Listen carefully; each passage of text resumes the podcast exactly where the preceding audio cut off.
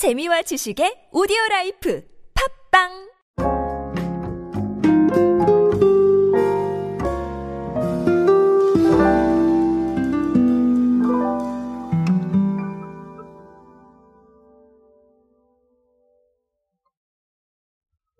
자, 오늘은 벽지 이야기를 준비했습니다.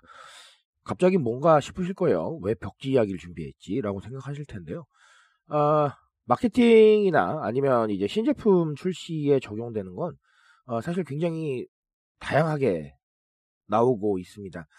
벽지 같은 경우는 B2C도 되지만 B2B도 되기 때문에 사실은 이런 것들은 또 어떻게 적응하고 있나라고 아, 생각을 하실 텐데요. 그래서 사례가 나오면 음, 이렇게 B2C와 B2B를 결치고 있는 제품들도 좀 소개를 해드리려고 많이 애를 쓰고 있습니다. 아, 최근에 재미있는 사례를 하나 본 것 같아서 제가 그 부분 소개해 드리려고 합니다. LX 하우시스가 벽지로 어떤 좀 트렌드를 보여줬는지 한번 알아보도록 하겠습니다. 안녕하세요 여러분 노준영입니다. 마케팅에 도움되는 트렌드 이야기 그리고 동시대를 살아가신 여러분들께서 꼭 아셔야 할 트렌드 이야기 제가 전해드리고 있습니다. 강연 및 마케팅 컨설팅 문의는 언제든 하단에 있는 이메일로 부탁드립니다. 자 LX 하우시스가요 벽지 휘앙세 93 자 요거를 2023년형으로 리뉴얼을 했습니다. 자 휘앙세 93은 당연히 벽지 브랜드 이름이고요. 어, 천연 펄프와 어, 간편한 시공이 특징인 제품입니다. 어, 이번 리뉴얼의 특징은 뭐냐 하면 음, 엄청나게 많은 색상을 준비를 했어요. 뭐냐 하면 핑크와 뭐 민트 자 이런 파스텔 톤 색상도 있고요. deep green이나 네이비, 블랙 같은 포인트 색상도 있습니다. 자, 이런 것들을 더해서 총 145개 색상이다라는 게 LX 하우시스의 설명입니다. 어우, 네, 145개면 어, 어마어마하군요. 그렇죠? 자, 그리고 어, 수성 잉크를 사용해서 환경부 환경 표지 인증을 받았다고 하는데요. 어, 어쨌든간 인체 무해하기도 하고 어, 어떻게 보면 또 이것도 ESG 이런 쪽으로 생각을 해볼 수도 있을 것 같기는 해요. 무슨 말인지 이해하시죠? 아, 그래서 인체에도 무해하고 어쨌든간 어, 어떤 사회적인 가치들도 좀 생각한다. 이런 부분들도 한 번쯤은 고민해 볼 수 있을 것 같습니다. 자, 가장 중요한 건 145개 색상이겠죠. 사실 어, 이런 부분들이 과거부터 굉장히 많은 시도를 해온 상황이죠.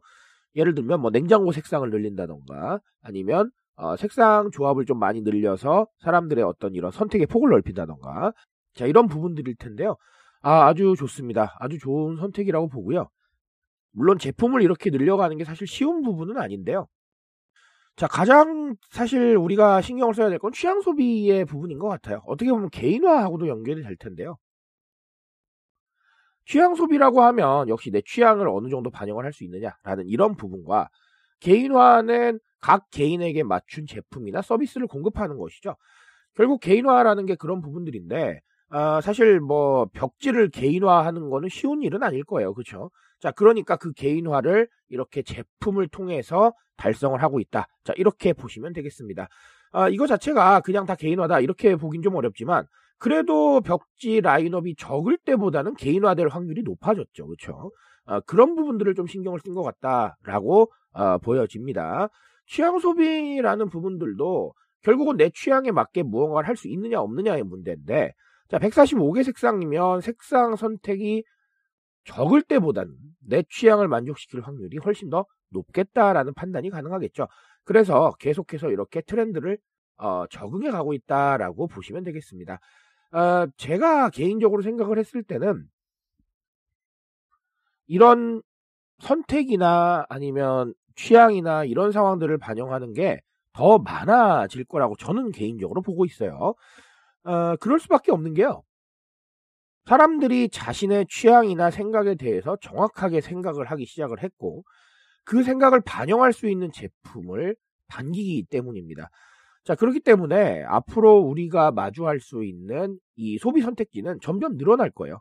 이런 상황에서 사실은 좀 헷갈리실 수도 있을 것 같은데, 아, 다양스럽게도 제품만 늘어나는 게 아니라 제품 라인업이 늘어나는 거니까, 아, 선택을 하실 때 아, 브랜드나 어떤 회사는 선택을 하시고 그 이후에 또 이 취향에 맞게 고르시는 상황이 되기 때문에 아, 헷갈리는 건 좀 줄지 않을까라고 생각을 하기도 합니다.